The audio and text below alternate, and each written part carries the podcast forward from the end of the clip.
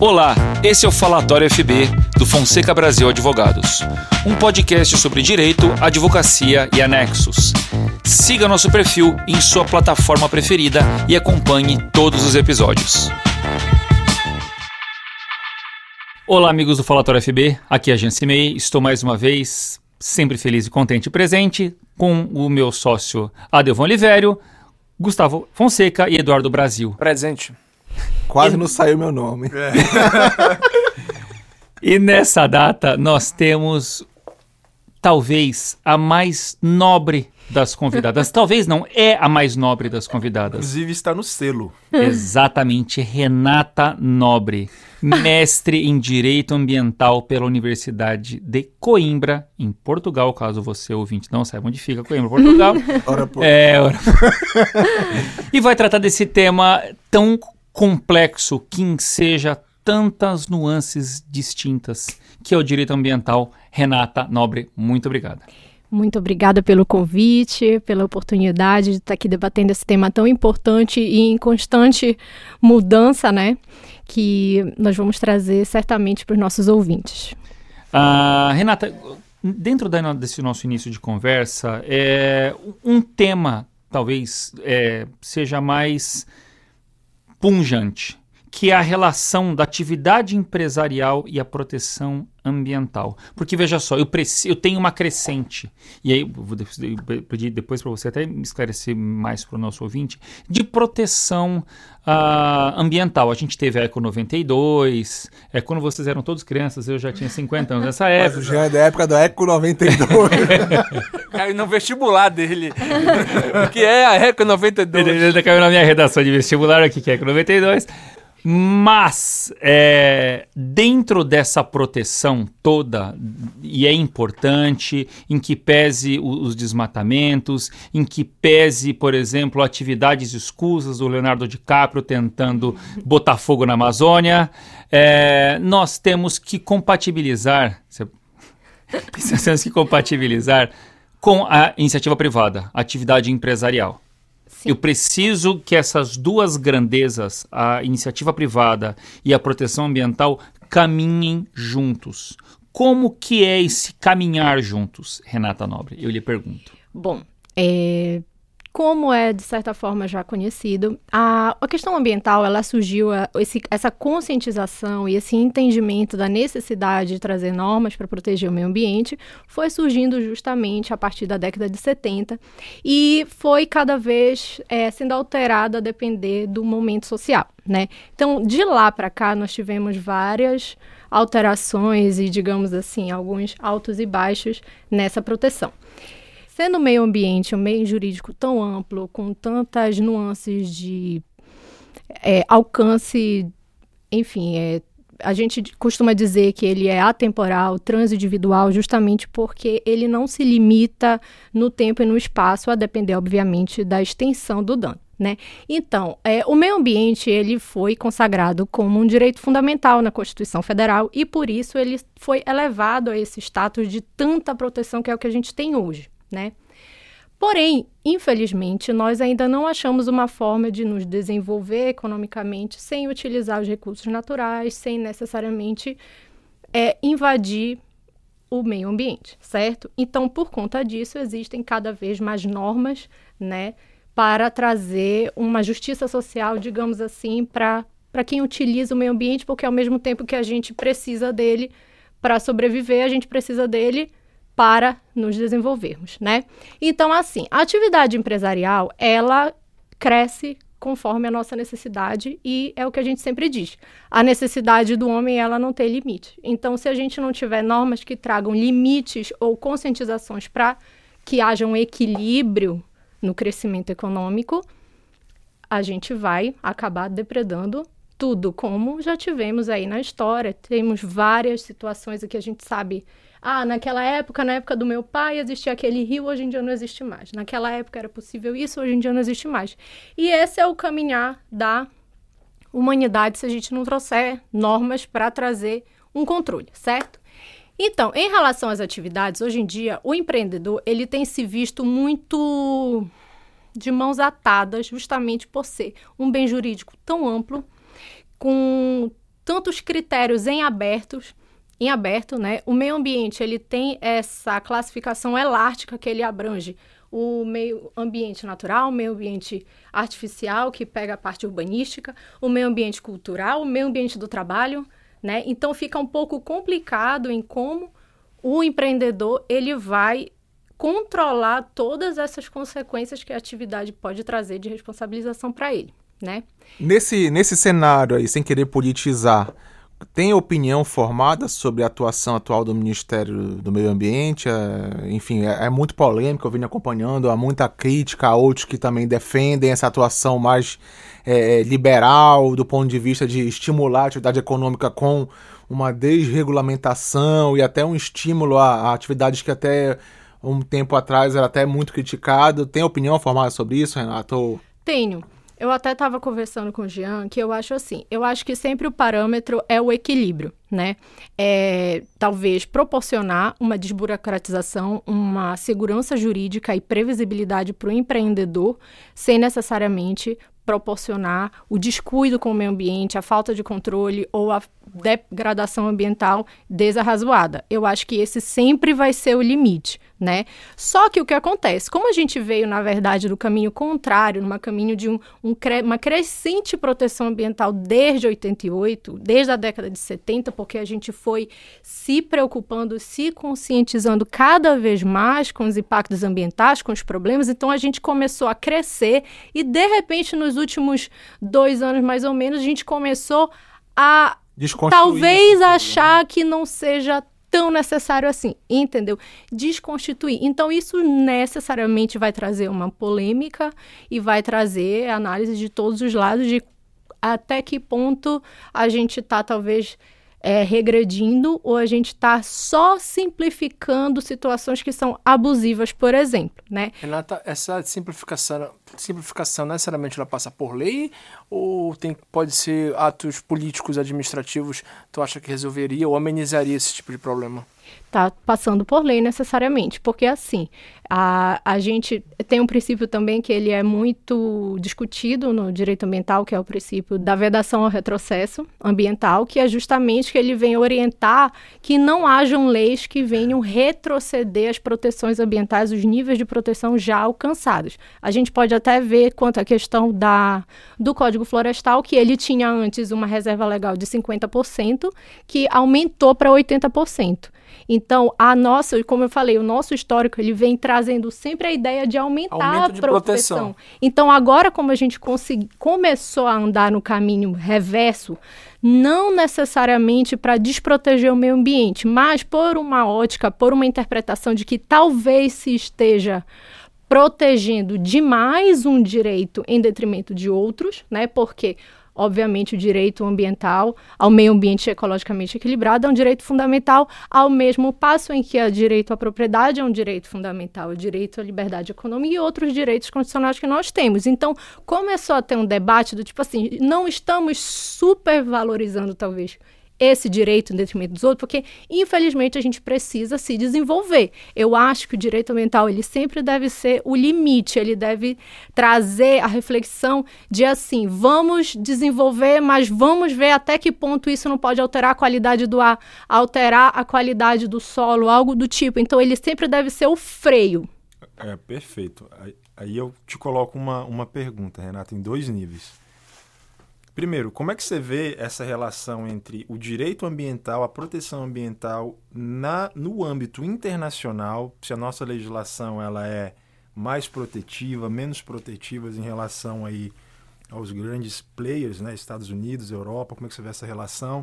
E dentro do Brasil, como é que você vê as políticas internas uh, em relação à, à proteção ambiental para o norte e para as outras regiões? Quer dizer, o, o, governo se preocupa mais com a proteção ambiental no norte ou é, um, é, um, é uma política atual que quer explorar? Eu não estou falando de questão política no sentido partidário, mas você tem política no sentido de, de governo políticas estatal, públicas, né? políticas públicas, né? Uhum. Você vê que tem um equilíbrio aqui dentro ou não que pode melhorar? Como é que você vê essa situação?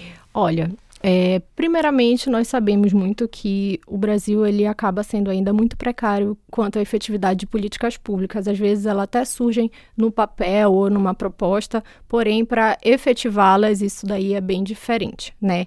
É, a questão da fiscalização, ao mesmo tempo que ela é necessária, ela também muitas vezes é abusiva.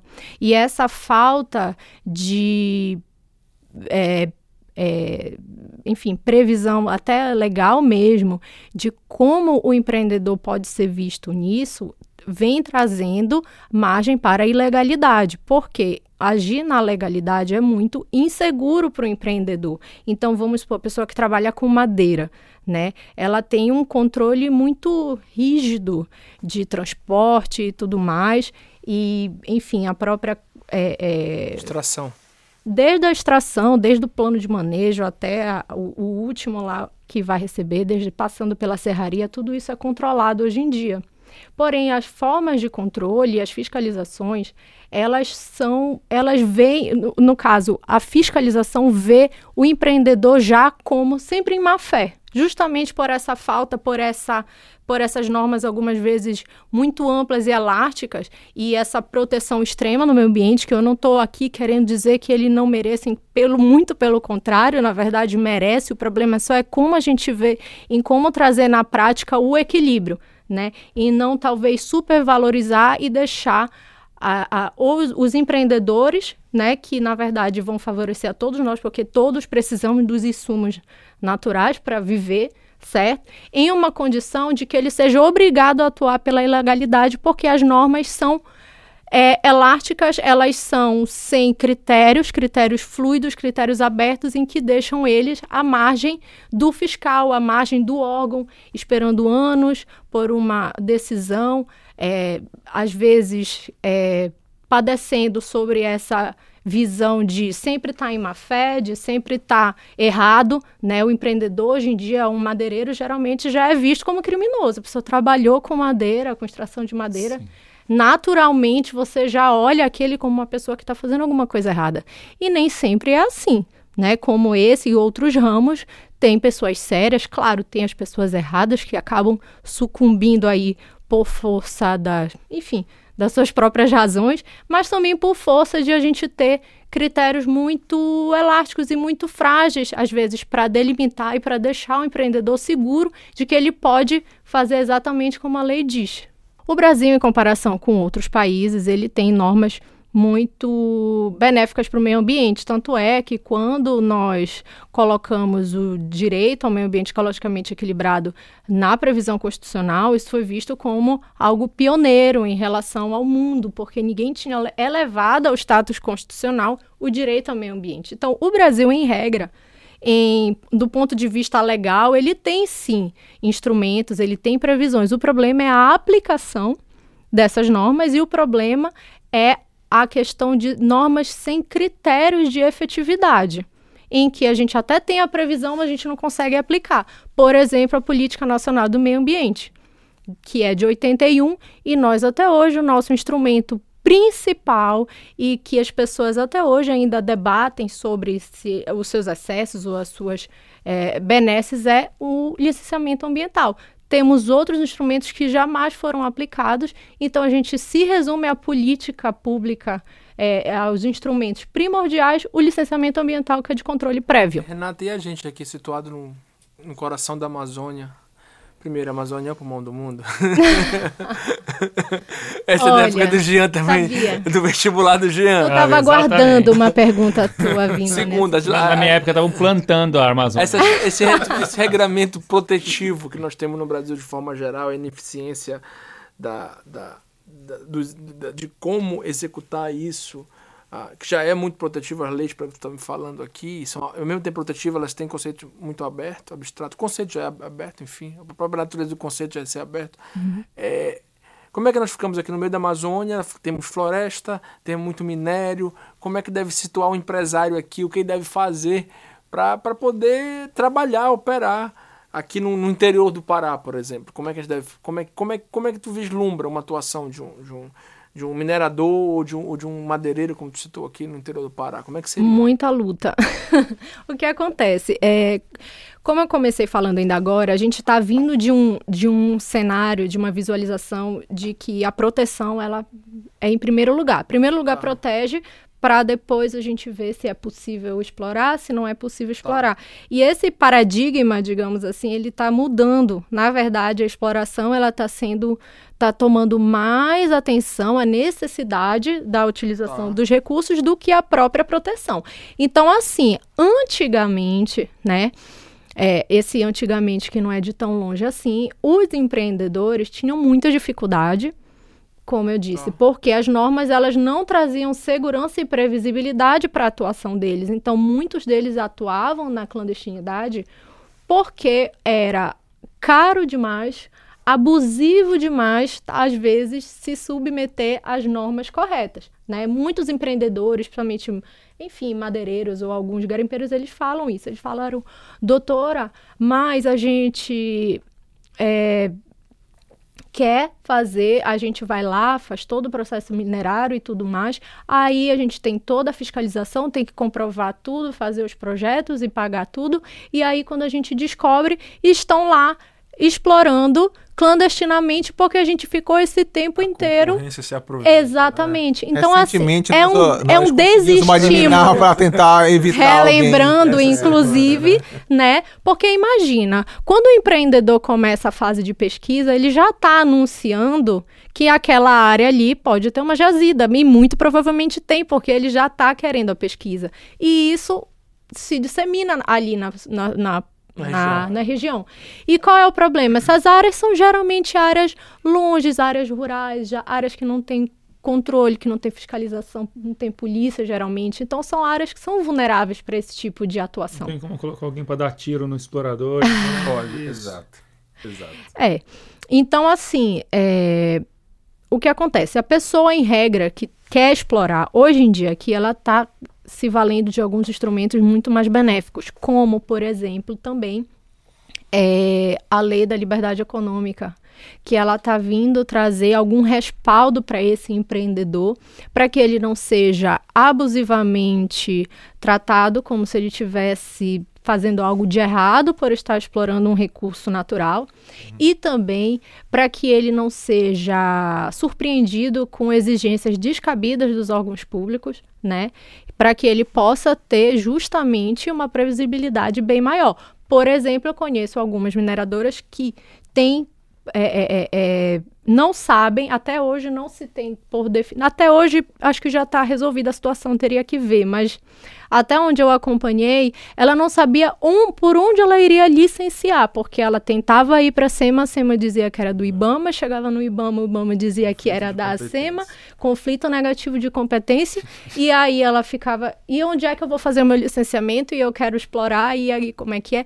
E isso não tem muito tempo, a gente não está falando de cinco anos atrás. Você acha que a lei de liberdade econômica ela facilitou a questão do trâmite burocrático? Em que sentido? ela facilita porque ela impede que. Porque, assim, quando a gente vai fazer o licenciamento ambiental, necessariamente a gente precisa estabelecer medidas compensatórias, medidas reparatórias, porque se a gente já está passando por um licenciamento ambiental, isso quer dizer que, a- que o empreendimento traz impactos ambientais, porque senão ele estaria dispensado. Então, se ele já está no instrumento de controle, ele é impactante. Então, por conta disso, como é um instrumento de controle prévio, ele vai ver o que que você vai poder fazer para trazer talvez uma compensação para a sociedade ou para a população local vai, vai depender ali dos estudos. Antes exigi- existia um- uns pedidos abusivos, totalmente abusivos, para que a, a empresa pudesse se instalar ali. Vamos supor, a gente já sabe aqui quais são as nossas condições assim do- dos interiores e tudo mais. Então, para se instalar ali, po- pela falta justamente de políticas públicas é, é, é, é, municipais e tudo, era necessário que eles fizessem é, é, pavimentação da rua, da estrada toda, para que Faça- né? Uma exigência assim, tudo bem que, que a pessoa, enfim, precisa de estradas, mas o que que a empresa que vai explorar precisa necessariamente fazer uma estrada Assumir que vai levar a assumir o papel do Estado? Ou então, ah, precisa construir escolas e pre... se for realmente entendido como um impacto gerado pela empresa, tudo bem, vamos supor uma mineradora que vem trazer 500 pessoas para o local e que o, está... o município não tem condições de atender essas pessoas. Aí realmente você vai ter que construir uma vila, você vai ter que construir uma escola, mas nem sempre é assim. Às vezes é uma escola para a população local mesmo, não é a empresa que está trazendo. Sim. Nem sempre é uma empresa tão vultosa que está trazendo tanta gente, entendeu? Perfeito. Um outro aspecto, pelo menos é, e assim, poucos temas têm despertado tanta discussão quanto os crimes ambientais, os danos ao meio ambiente. Nós tivemos Mariana, nós tivemos Brumadinho, que recentemente fez um ano, e fez um ano com ainda 11 pessoas, ou como os bombeiros chamam, 11 joias ainda não encontradas. Uhum. É, a gente tem, inclusive, é, por conta desses danos ambientais, uma regra de redirecionamento diferenciada. Por exemplo, vejam vocês, o, o nosso ouvinte, a dona Felizmina, a dona Cotinha que está aqui.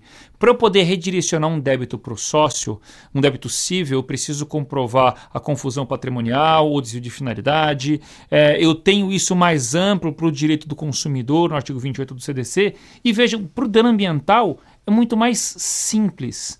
Como funciona a, a, a proteção do meio ambiente? que tem essas facetas, a faceta de reparação de dano, a faceta da responsabilização criminal, a faceta de proteção das pessoas que se valem do meio ambiente, não só o, o grande empresário, mas o pescador que vai deixar de pescar no rio poluído, como que a legislação guarda essas pessoas, como que fica a questão da responsabilização criminal? E como que fica a discussão recente no STJ sobre o, a pessoa que compra um bem cujo dano só é descoberto tempos depois doutora Renata Nobre, eu lhe pergunto. Bom, vamos lá. Primeiramente, a questão ambiental criminal da desconsideração da personalidade jurídica seria isso, né? Isso, na verdade, é, é a questão da responsabilização criminal dos sócios é uma coisa, que é uma novidade que a legislação de 98 trouxe, que pela primeira vez responsabilizar o sócio criminalmente piloto pela empresa, e a questão da, da responsabilização da reparação do dano.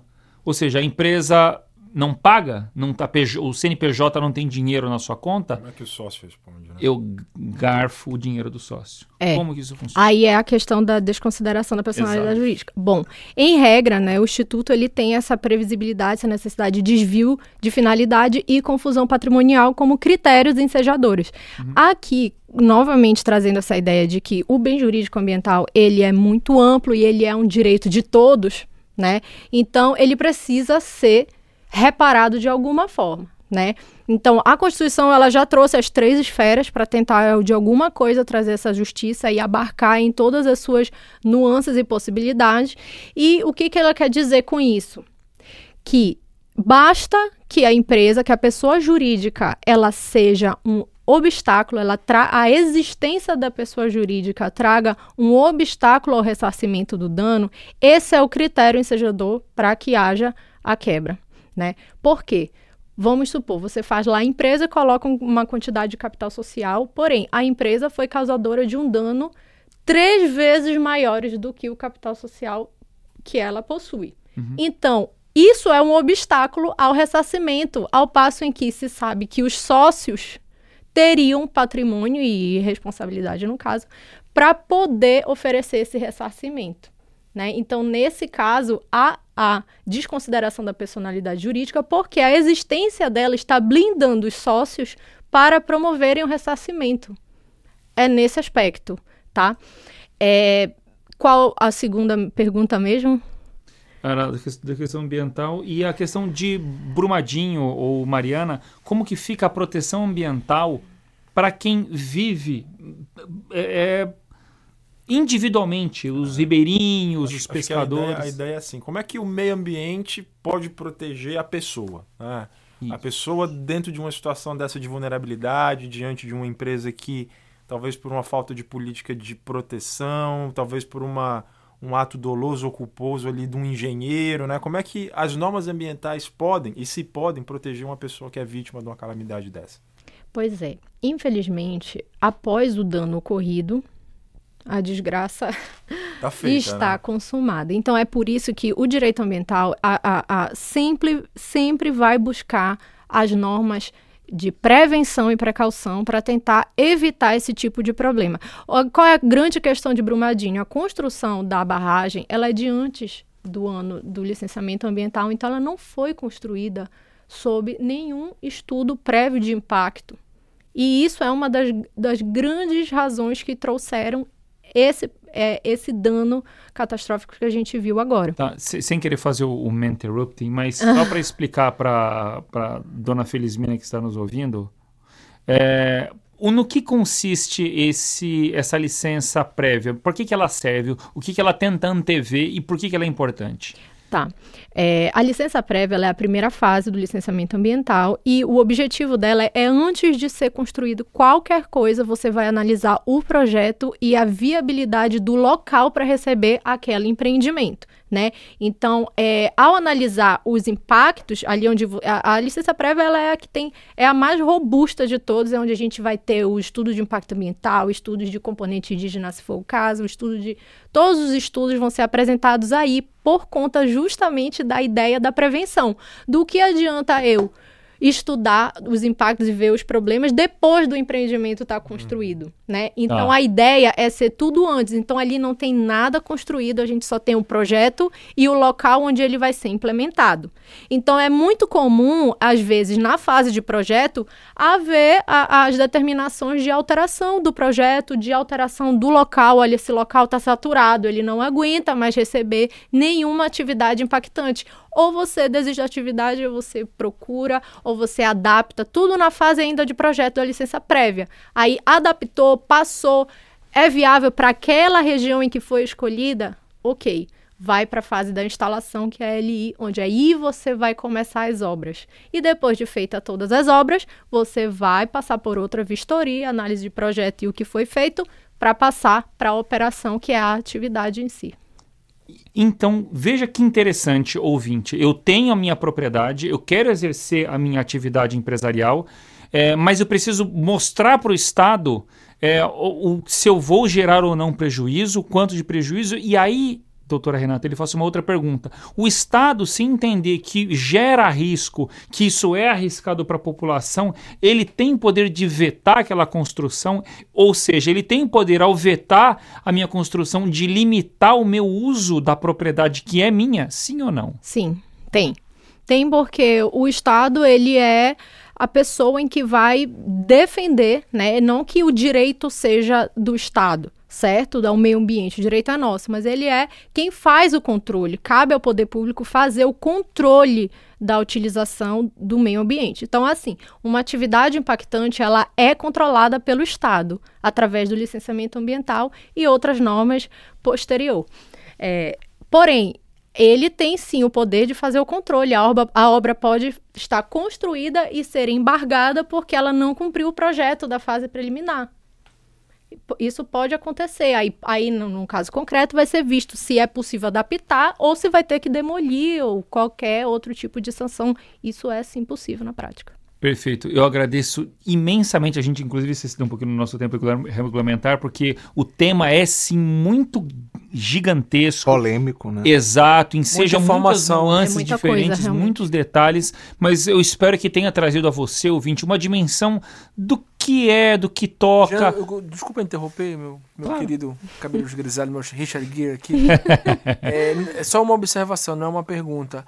Que hoje, nas, nas facetas, não só do direito na questão minerária, na questão da exploração da atividade rural, mas para qualquer atividade econômica, você precisa de saber é, trabalhar com as, com as normas, com as diretrizes ambientais.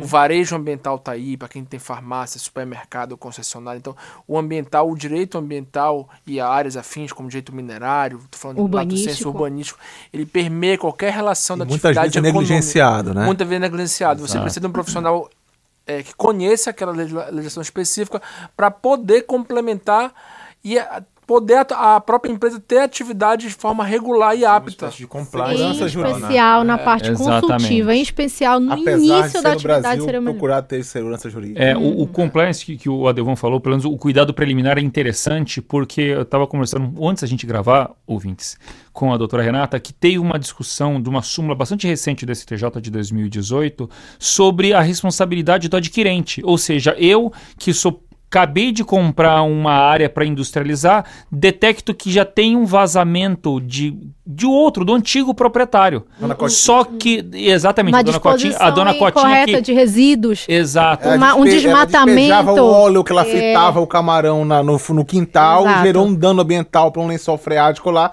A culpa é do Isso. Jean que A, comprou. é o da obrigação com uma obrigação própria terreno. Então tem uma série de pequenas nuances e assim é um tema que demanda um cuidado muito grande, uma atenção e estudo redobrado.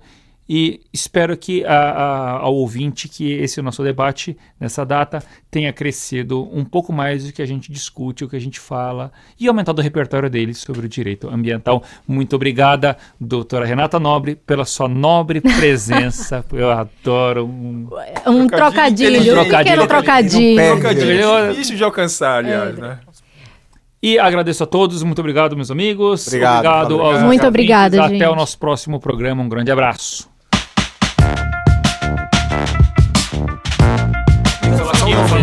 Falatório, FB.